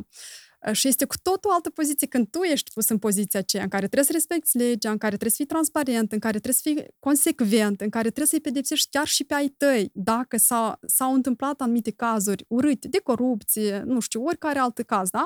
Dacă au o Deci, problemă de integritate Absolut, la sau momentul dacă au o actual. problemă de integritate. Deci dacă e clar că pozițiile sunt diferite. E Mhm. una să stai teoretic și să ceri de la alții, să zici, tu trebuie să fii așa, așa, treceți spre legea, etc. Și alta e să fii în poziția aceea. Mie mi se pare că noi, ca societate, uh, avem o mare problemă. Noi nu recunoaștem greșelile. Noi suntem perfecționiști. Și dacă cineva Și- atrage atenția că s-a făcut o greșeală, noi din start ne apărăm. Încer- Da, încer- exact. Decât să acceptăm că da, mai e Exact. posibil acolo am greșit și să putem Exact. făcut altfel. Dar și pedepsele sunt o chestie de public shaming, știi, și Mhm. blaming. Adică noi suntem încă o societate care, aha, el a greșit, trebuie ars pe rug. Uh, Există o, o doză din asta de maximalism, știi? Uh, Există legea. Pentru mine așa, e, eu așa înțeleg lucrurile. Există legea, da? Deci Mhm. care legea spune, nu faci asta, Păi nu iei mită, da? Chiar și al meu, dacă dintr-un anumit grup, da, o rudă, un membru de partid, etc., a făcut lucrul ăsta sau a comis chestia asta care este prescrisă de lege, atunci noi trebuie să fim cu toții deschiși, cinstiți, onești, să zicem, tu ai încălcat lucrul ăsta. Da, noi în continuare te iubim. Tu în continuare ești o persoană bună. Ești ești un o persoană, cetățean. ești un cetățean Mhm. care o să-și trăiască mai departe viața bine, mersi. Noi în continuare te respectăm. Dar uite, tu ai comis o încălcare și pentru asta tu trebuie să, să, să ai o sancțiune. Pentru că așa e corect. Cred că e foarte important ceea ce spui tu, pentru că în Moldova, faptul că ești uh, membru a unui partid care se află la guvernare, de obicei era un fel de strat de armură suplimentar mhm, și ție îți mhm. poate să faci unele Mhm. lucruri și la alții nu le se poate să facă. Și tocmai acum, când uh, spunem, un partid care se află la guvernare, eu Mhm. nu o să depersonalizez, Mhm, eu o să spun mhm. concret, Mhm. și sunt foarte multe lume care au ajuns cumva să fie membri de, de Mhm. partid, care au un istoric, probabil Mhm, că au fost membri și de... E foarte important să pui procesele corecte. Da? Dacă noi vorbim că, uh, nu știu, partidele sunt un organ care reprezintă, o- este o instituție, Mhm, o organizație, mhm, care este construită de jos în sus mhm, mhm. și care este puterea celor mulți care iau decizii, m-aș aștepta ca lucrurile astea să întâmple într-o măsură mai mare decât uh, să existe un grup mai micuț de oameni care să știe mai bine și să- cumva să desconsidere chiar și membrii lor. Că nu Mhm. sunt uh, uh, apți de a învăța și de a pune la bază cumva niște procese pe roticele, Mhm, mhm. Ca schimbarea asta să fie sustenabilă pe termen lung, dar nu da, acum, dar asta e cumva, dureros, situativă. înțelegi, da? Ce zici tu? Asta e foarte dureros pentru noi moldoveni. Adică e dureros să te desparți de-a tău, de prietenul tău, de colegul tău. Este dureros să-i spui, tu ai greșit, îmi pare rău, Mhm. noi, noi în continuare suntem cu tine, noi suntem prieteni, dar în momentul ăsta tu ai greșit, îmi pare rău, tu nu mai poți să faci lucrul ăsta, știi? Uh, Și e foarte greu pentru moldoveni, pentru ei să recunoască, să zic, bine, ok, eu am greșit, eu mă duc de Mhm. la, nu știu, uh, șef de consiliu sau pentru că eu, eu am greșit, îmi pare rău, prieteni sau colegi, este foarte greu pentru moldoveni. Deci pentru noi o să găsim Inclusiv alte să-și mii dea soluții. demisie de, de onoare, da? ca Noi- să noi- nu dăuneze exact, cumva Absolut, nu știu, absolut. Noi nu avem încă instituții sau cultura asta, din organizații. păcate, știi? Noi, noi Mhm. avem un, un complex de neiubire, eu așa o să zic, știi? Adică noi mereu ne, ne, ne încercăm să găsim iubirea, știi? Încercăm să uh, găsim Emoțional. acceptarea. Ceea ce spui tu, emoțional, ceea ce știi? spun, țin- țin de emoție, pe când Absolut, ceea ce spun absolut. eu ține de ceea ce se numește accountability. Da, dar ca să ai accountability, trebuie emoțional să fii tare echilibrat, știi? Adică trebuie să zici, da, ok, eu pe tine te iubesc, te respect în continuare, tu ca membru de partid, dar tu ai Mhm. greșit, îmi pare rău, lege pe, pentru toți, știi? Pe de altă parte, noi și avem uh, uh, neluxul să avem foarte puțini oameni la nivel local, adică aceiași oameni care au fost într-un partid, eu se duc în alt partid și în alt partid, Mhm. pentru că oamenii la nivel local nu au joburi și au, trebuie să lucreze într-o primărie sau într-un consiliu Le raional, trebuie și lor știi? niște activități. Le trebuie, nu activități, trebuie să supraviețuiască, pentru că Nu. noi nu avem joburi, știi? Adică tu trebuie să fii angajat undeva ca să ai o pensie la sfârșit, știi? Adică sunt niște lucruri foarte realiste. Una Da, și vorbe- oamenii, oamenii inclusiv intră în partidul ușor pentru că au niște beneficii, da, de da, exemplu, absolut, absolut, economice. Pe de altă parte, pe lângă necesitatea asta de beneficii economice, oamenii au și o anumită necesitate de a se, fer- a se Absolut. afirma Da, da, pe da, plan dar asta, social. e, da, asta e normal, Și exact. fapt că tu ai aproape o mie de primării, nu poți să te aștepți să, să ai oameni foarte buni peste tot. Acum se Da, vorbește da, da. tot mai des despre, uh, despre faptul că, nu știu, trebuie de creat uh, o de făcut o reformă teritorială administrativă, să existe mai puține primării care să aibă mai mult capacitate Mhm. și unde să existe și o competiție mai mare pentru Da, dar funcții. eu, compet- eu înțeleg ce zici tu. Competiția, etc., etc., există atunci când oamenii au uh, abilități, oamenii au Mhm. cunoștințe. Adică una să te joci cu construcțiile, faci mai multe, mai puține. P- Într-un final, tu n-ai să ajungi la, la rezultatul care îl vrei tu. Optimizare, reforme, schimbări, etc. Până în- tu nu o să educi omul cel care trebuie să facă lucrul ăsta, știi? Uite, eu când eram uh, mai tânără, era, uh, am fost membru unei organizații care se numea Jeff Europa uh, și am avut uh, marele noroc Și ai să... condus organizația asta Da, în Moldova. mă rog, mă rog, mai mult Ești sau mai, mai puțin. modestă. Dar uh, ce vreau să zic este că am fost în Norvegia, uh, pentru că este, uh, Jeff, Jeff Europa este o organizație de tineret politică uh, și am avut șansa să merg la niște partide politice din Norvegia să vedem anumite chestii, știi? Uh, Și uite, acolo eu am înțeles că oamenii își educă oamenii din partid. Adică tu, Mhm. una e ce poți să zici la nivel declarativ, să zici, noi nu facem asta, știi? Dar tu trebuie să-l înveți pe omul acela, să-i dai un fel de, uh, știi, ghid de utilizare, știi? Iată, ce înseamnă să nu fii corupt, ce înseamnă să, nu fa- să, să fii independent, ce înseamnă că tu nu torni colegul cu o luat mită, dar te Mhm. duci și raportezi, pentru că asta e normal, pentru că dacă tu vrei să schimbi lucrurile, tu trebuie asta să faci, cât de dureros n-ar fi, știi? Deci ceea ce spui tu este că, de fapt, noi avem nevoie de astfel de, de ghiduri, de bune practici, da, da, care da. trebuie să fie Da, da, da. și în partide, și Da, în da, da. ONG-uri, și, Absolut, și în absolut. instituții și trebuie să-ți depui efort ca oamenii care sunt în interiorul sistemului. Da, da, da. Deci schimbarea vine de la noi, din, din interior. Exact. Uite, noi vorbeam cu tine despre democrație, da? Pe, pe mine tare mă preocupă chestia asta cu democrația, chiar dacă sună tare teoretic. Uh-huh. Uh, Dar democrația, până la urmă, uh, este un set de reguli și de valori pe care tu trebuie să le respecti. Adică, da, eu, în democrație presupune drepturile omului, libertăți, posibilități, oportunități la... Alții o să-ți spună că democrația asta e că fac ce vreau. Da, este un fel Vreau, de... mă vaccinez, Da, nu absolut. vreau, nu mă vaccinez. Corect, absolut. Uh, Cu toate acestea, democrația este și supremația legii, este și o obligație, este și egalitatea tuturor în fața legii. Deci, democrația este un set de reguli.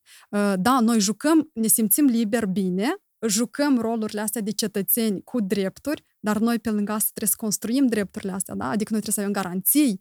Dar ca să avem garanțiile astea, noi, noi avem nevoie de un set de reguli, știi? Mhm. Și tu ziceai de un fel de um, ghid de utilizare a democrației, știi? Democrația e o chestie foarte complexă și complicată. Adică nu pot să mă trezesc eu în dimineață și să zic că de astăzi noi suntem o țară democratică, știi?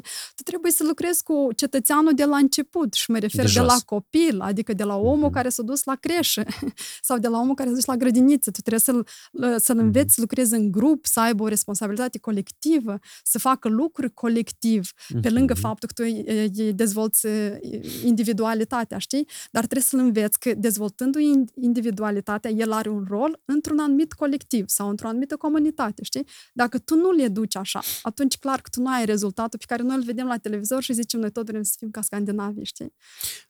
Acum noi nu avem de unde să avem un nivel atât de dezvoltat de democrație, pentru că totuși venim dintr-o perioadă în care oamenii au avut Da. foarte multe greutăți și Da, multă da, da. sărăcie. Da, da, da. da. Și cumva când e sărăcie și când e disperare, cum se spune că unul se mănâncă pe altul. Da, da, da. Și asta e cumva și educația care o primesc oamenii. Îți gândesc în concept de resurse limitate. Uh-huh. Și când ai resurse limitate, tu nu vezi, hai să spunem așa, imaginea generală sau posibilitatea de a amplifica aceste, Mhm, de a mhm, multiplica aceste mhm. resurse, dar te bați pentru ceea ce Da? e puțin. Obiectiv spus, da? Obiectiv. Exact. Pe când, la fel cu o doză de obiectivitate, dacă tu arăți o altă perspectivă oamenilor, că ei pot să gândească în termeni de abundență, poate că nu o să mai fie atât de răi și o să vadă avantajele colaborării. Uh, Este un subiect care eu neapărat vreau să-l discut cu tine, pentru că Mhm. totuși suntem un podcast despre tehnologie Mhm, mhm, uh, și spuneam despre faptul că uh, nu se aplică legea tot timpul Mhm.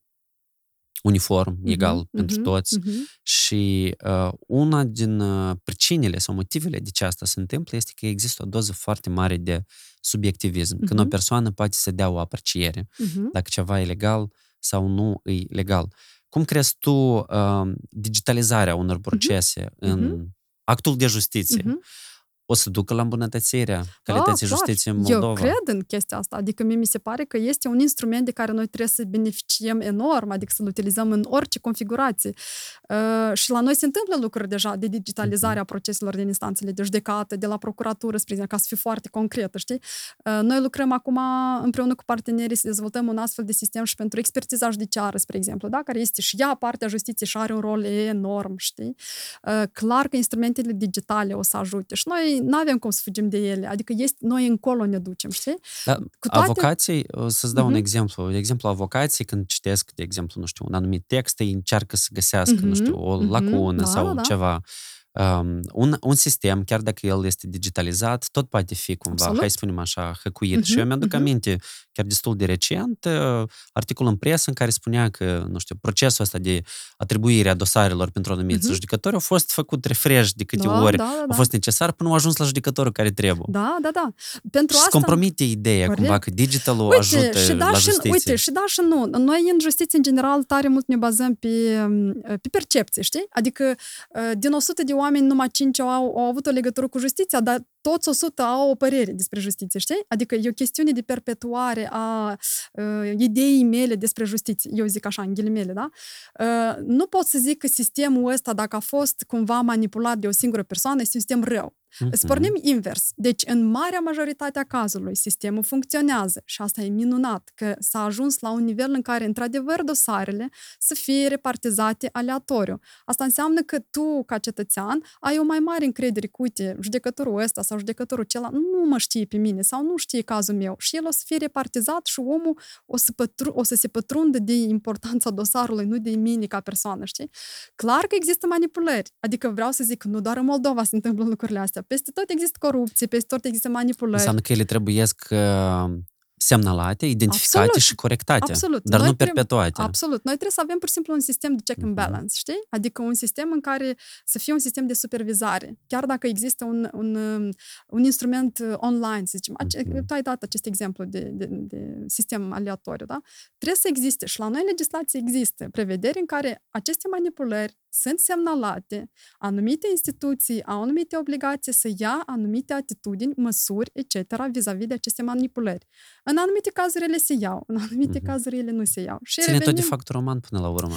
Ține, Pentru că da. un șef de instituție sau cei care au implementat acest sistem nu o să vrea să recunoască că el are erori, și o să mm-hmm. încerci da, să, să acopere. Eu, eu o să mă întorc înapoi la ce am zis eu. Uh, uite, din 100 de cazuri noi avem 90 care funcționează mm-hmm. perfect și poate Înțeles. avem 10 care nu funcționează imperfect. Înțeles. Deci erori sunt și o să, A, o să existe noi și, nu, în, și noi în viitor. Nu trebuie să fim absolutiști. Uh-huh. Nu se întâmplă totul ideal. Adică erori mereu să existe, oameni cu interes mereu să existe. Acum, noi trebuie să dezvoltăm astfel anumite sisteme de check and balance ca aceste erori să fie minimalizate. Ele oricum o să existe. Adică oricum o să existe manipulări, etc. Noi trebuie să depunem efort să le minimalizăm. Și totuși, modificarea procedurilor ca să excludă factorul uh-huh. uman uh-huh în procesul de luare anumitor, nu știu, de dare de autorizații, da, da, da. de, nu știu, de alte tipuri exact. de chestii de care depind afacerile uh-huh, oamenilor uh-huh. sau, nu știu, cadastru uh-huh, uh-huh. și așa mai departe, o să ducă la un nivel mai da, puțin da, de corupție. Asta absolut. este digitalizarea justiției da, da, da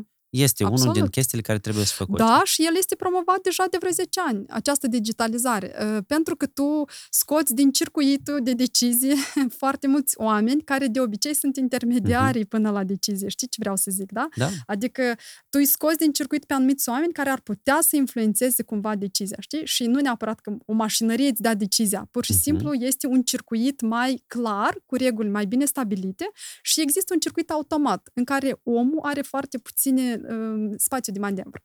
Deși el are, să recunoaștem, adică uh-huh. nu mhm. este o chestiune perfectă. Spațiu de manevră. Eu o să te întreb acum despre o instituție care are foarte mult spațiu Așa. de manevră în Republica Moldova. Biserica. Așa. Tu de ce părere ești că activitatea bisericii trebuie cumva reglementată și, și urmărită sau nu, sau ei sunt în paralel uh-huh. cu, cu statul? Uite, depinde ce uh, obiectiv îți setezi tu ca societate. Adică dacă tu îți setezi un obiectiv ca societate, ca să fim toți egali în fața legii, să avem o responsabilitate egală și numai, numai așa tu poți construiești ceva în ascensiune pozitivă, știi? Uh, atunci orice uh, entitate care participă într-un circuit economic, după mine, trebuie să aibă o anumită reglementare și comportament egal, știi? La ce vreau să ajung este că dacă se participă într-un circuit economic, atunci tu trebuie să fii reglementat, să plătești taxe. Există, există legea cu privire la culte exact, religioase exact, în exact. Moldova. Ei, de asemenea, majoritatea, dacă legea asta cu privire la 2%. Uh-huh. Cei mhm. mai mari beneficiari ai uh-huh. acestei legi sunt anume o, culturile religioase. un subiect care tare mi dragă mie 2%, știi? Adică sunt foarte atașată de aceste 2%. Um, pentru, uite, pentru că s-a întâmplat pe timpul când erai tu la minister. Uh, înainte. Deci uh-huh. am început să, să fiu acolo înainte de, de minister, dar uh, ține foarte mult de pregătirea socială a societății. Eu tot mă duc uh-huh. în chestia asta, știi? Pentru că de acolo deci vin de, toate de deciziile. cum privește societatea Absolut. acest lucru, Uite, da? dacă ne uităm pe Bob, o să vezi că uh-huh. biserica este în topul preferințelor, știi? Este în topul încrederii, este în topul Și ei se folosesc de aceasta. sacră, știi? Și inclusiv uh, lansează note de nemulțumire absolut, cu privire la absolut. ratificarea da, convenției da, da, de la Istanbul, exemplu, de exemplu. Da, de, de exemplu. Uh, la ce vreau să zic este că uh, tu ca stat, dacă îți pui ca obiectiv, încă o dată repet, trebuie ca stat să te gândești tu, asta înseamnă noi cetățenii care alegem oameni care uh-huh. se pot gândi pentru asta, știi? E o chestiune de așa. Tu ca stat, dacă te gândești că eu vreau la un moment dat cetățenii mei mei să aibă o atitudine critică față de tot ce se întâmplă. Eu nu am nicio treabă cu credința omului. Credința omului este liber, adică tu poți crezi în ce vrei tu și eu sunt obligat să-ți garantez credința asta, știi? Până la un, în, în, într-un anumit context legal, ca să mă exprim așa. Biserica este, uh, nu este egală cu credința, după mine. Adică biserica este o entitate, da? Instituție. O instituție, exact. Atunci tu trebuie să-ți educi cetățenii ce înseamnă această biserică, pentru că eu nu sunt sigură că cetățenii noștri din raionul oarecare sau chiar și din Chișinău sau vecinii mei sau prietenii sau noi toți avem o înțelegere obiectivă cine e ăsta biserica, știi? Adică noi trebuie să avem o educație critică ca să ajungem la un consens ce înseamnă biserica pentru statul nostru. Da, el este important. Pentru mi- după mine, biserica are un rol extrem de important. Pentru moralitate. Pentru moralitate, chestiuni sociale, ajutor, educație, valori. Adică biserica e totuși un deținător foarte puternic a, foar, a foarte multor instrumente, știi? Uh-huh. Acum, dacă tu nu ți educi societatea ca să aibă un consens la cine este biserica, este mega complicat și chiar periculos pentru tine ca decident să te duci împotriva la periculos cineva. pentru că există frica de biserică Exact. și inclusiv oamenii când răspund la întrebare, când există chestia asta, muș, dacă obișnuiesc biserica, exact, o să ajungă în iad. Exact, corect. Pe, pe de altă parte, uite, uh, hai să nu ne ascundem după deget. Biserica la noi, și asta e părerea mea pur personală, biserica la noi este, are o mare doză de influență și politică uh, și de altă natură, știi? Uh, noi trăim totuși în, într-un context foarte uh-huh. complex și trăim într-o regiune geografică extrem de complexă și cu un trecut istoric extrem de complex. Deci noi nu putem să ștergem toate astea și să zicem noi construim un stat ideal, știi? Tu trebuie să ții tot bagajul adiacent pe care îl ai și să te gândești ce fac eu cu el, știi, încotro eu mă duc, iată, cu realitatea pe care eu o am.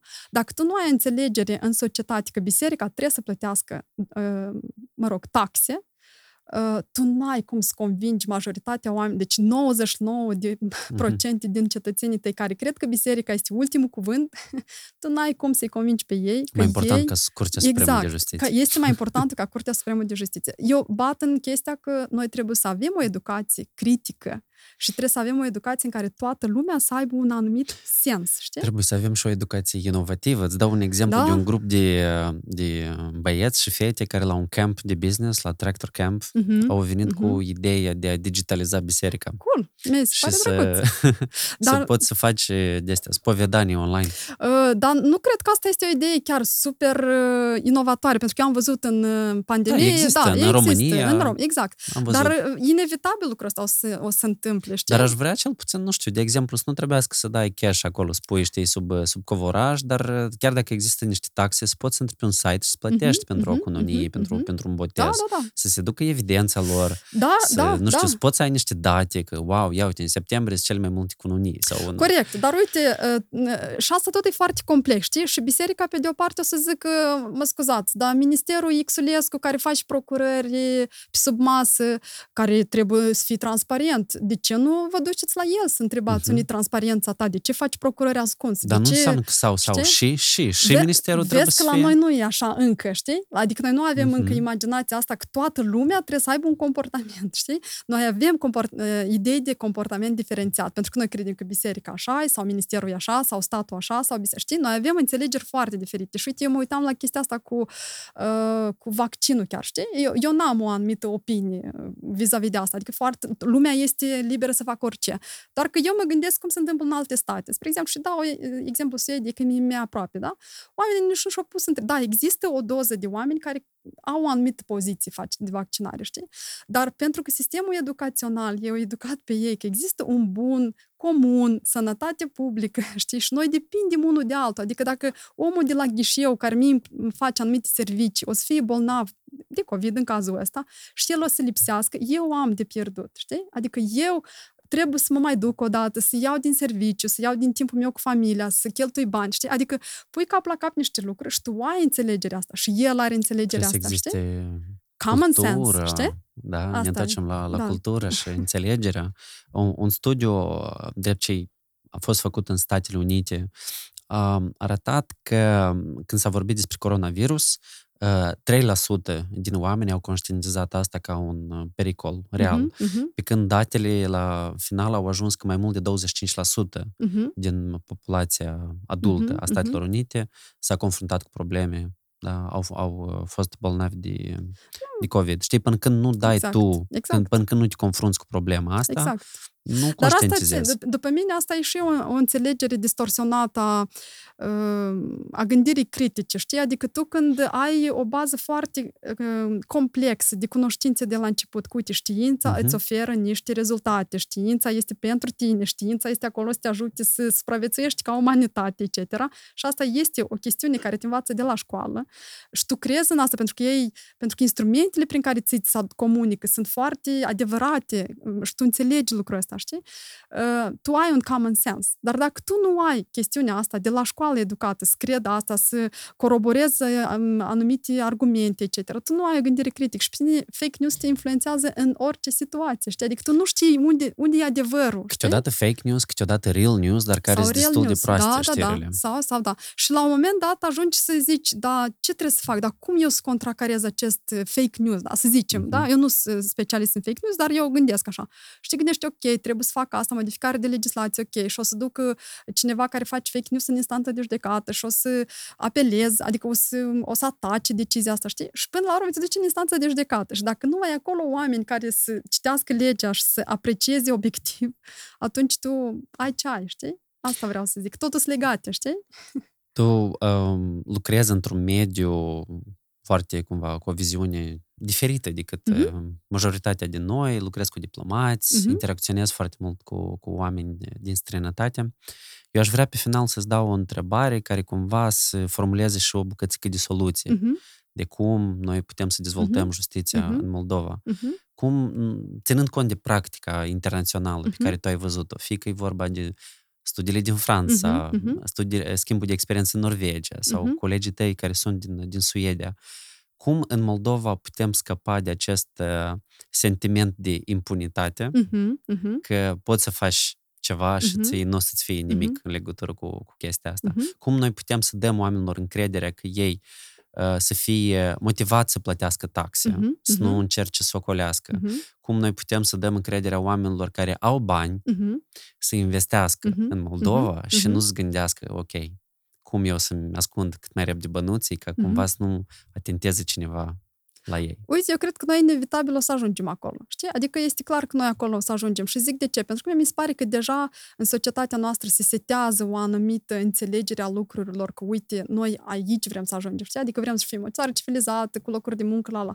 Și asta ne-a luat timp să ajungem la ideea asta și eu nu sunt sigură că toată lumea împărtășește încă ideea asta, știi? Adică ce vreau să zic este că noi deja avem setat un obiectiv, ca justiția să fie corectă, echidistantă, ca judecătorul sau clerul din instanța de judecată să respecte procedurile, să penalizeze pe cine trebuie care încalcă anumite legi, știi?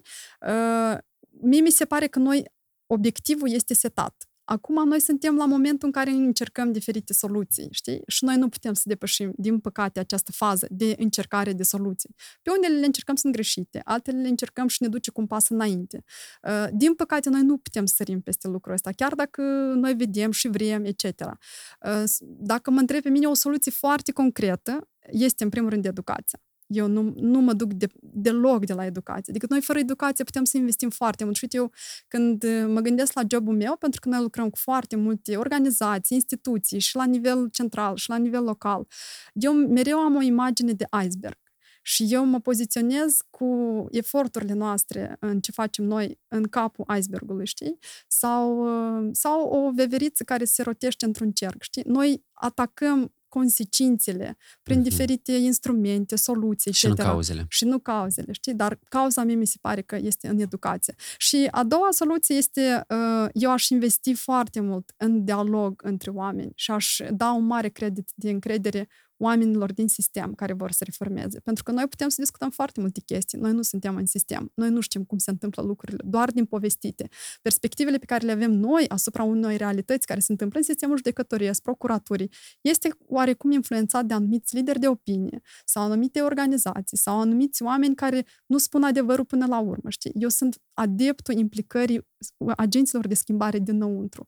Oamenii care pot să multiplice un anumit comportament pozitiv acolo unde sunt ei. Știi? Fără, fără oamenii ăștia, noi din exterior, nu o să reușim niciodată să schimbăm lucrurile în justiție. Justiția trebuie să pornească dinăuntru și e foarte complicat să găsim nucleul acela, știi? Este foarte complicat să, să încurajăm pe oamenii care sunt acolo să facă schimbări. Dar asta este cea mai adevărată cale, după părerea mea. Deci ca să concluzionăm un pic așa dezbaterile sau discuțiile care le-am avut noi, cumva un obiectiv oarecare e setat, uh-huh. da? Dar există nevoie cumva de consecvență, da. comunicare, Da. educație și eu văd foarte multe paralele cu felul cum se dezvoltă startup-urile. Uh-huh. Chiar mi-a, mi-a părut super fain că ai spus despre faptul ăsta că e necesar în continuare de experimentat, Uh-huh. pentru că astfel îți găsesc, uh, de absolut. fapt, soluții. Pe de altă parte, ca să vii cu o soluție pentru o problemă, tu trebuie să cunoști foarte bine Da, problema. absolut. Tine chestia asta trebuie să te privească cumva personal. Da, da, da. da. Tu nu poți dintr-o parte să te gândești că "Mm, mie îmi pare că omul Da. ăștia are o problemă. Da, nu, tu trebuie să te duci și să îl întrebi. da, Precis, tu corect. ai problema asta. Și există necesitatea și de expertiză, Mhm, de înțelegerea de unde este rădăcina mhm. problemei. Exact, exact. Ca să înțelegi, Da, um, da, nu doar, nu doar aparențele și nu doar poate niște schimbări cosmetice. Da, și eu o să insist asupra, uite, as- o să insist asupra dialogului și, și explic uh, ultima fază, explic de ce dialog, pentru că noi ca atare uh, suntem, avem așa o cultură că nouă tare nu ne plac uh, păr- părerile diferite, pozițiile diferite și perspectivele diferite. Uh, Noi cumva suntem așa deținătorul adevărului absolut, știi? Uh, Zic noi O ca... sine încredere ca, avem da, așa. Ca, ca comunitate. Adică dacă Mhm. eu am identificat că asta e soluția, asta e cea mai bună și eu cred că este cea mai bună, bine, nu mă interesează Deci ce nu suntem credeți voi, deschiși știi? la alte opinii care Absolut. nu sunt noastre. Și asta este, asta este o chestiune de dezvoltare, dar este și o mare problemă, pentru că din momentul ce tu nu poți să aduci pe oameni cu perspective diferite să s- discute despre aceeași problemă, ca tu să vezi într-adevăr complexitatea problemei, tu nu o să poți să generezi o soluție care să rezolve acea problemă. Tu o să generezi o soluție care o să-ți rezolve perspectiva ta, probabil, știi? Mhm. Dar asta nu înseamnă că o să ataci întreaga problemă. Uh, și e foarte greu în justiție, uh, din experiență proprie, pentru că noi am lucrat cu niște procese extrem de masive, deci noi aveam câte 50-70 de reprezentanți din diferite instituții din sectorul justiției. Este mega complicat să ai un dialog. Adică eu înțeleg ce înseamnă să fie foarte complicat să ai un dialog. Dar, uh, dar mie mi se pare că long run sau long term, asta este singura soluție. Eu acum, pe final, eu uh, o să spun că eu sunt aproape convins și îți spun de ce. Uh, eu am făcut dreptul ca și, Mhm. ca și tine și eu uh, foarte devreme m-am dezamăgit în sistem. Iar uh, acum am început să lucrez împreună cu Vitalie la soluția asta de alegeri online și am avut un experiment foarte reușit cu Uniunea Avocaților din Moldova în care am f- făcut vot online și urmează, uite, m, să încercăm să convingem și alte instituții, uniuni, că votul online nu doar simplifică, dar și îmbunătățește Mhm. procesul de luare a deciziilor în interior și chiar sunt cumva motivat și cochetez cu ideea de a continua poate și de a aprofunda Mhm. cunoștințele mele Mhm. legat de legal și Mhm. de tehnologie. Mhm. Eu vreau să-ți mulțumesc tare mult pentru discuția care am avut-o. Sper că le-a fost interesantă și utilă celor care Și ne-au eu sper. urmărit. Lăsați uh, întrebări și comentarii, reacții. Nu uitați, fiecare like, fiecare share, transmis mai departe, contează ca să afli mai mult despre ideile pe care noi le discutăm. Îți mersi tare mult, îți mulțumesc, îți mersi, îți mulțumesc tare mult pentru discuție și îți doresc mult succes mai departe. Mulțumesc, Artur, și ție la fel.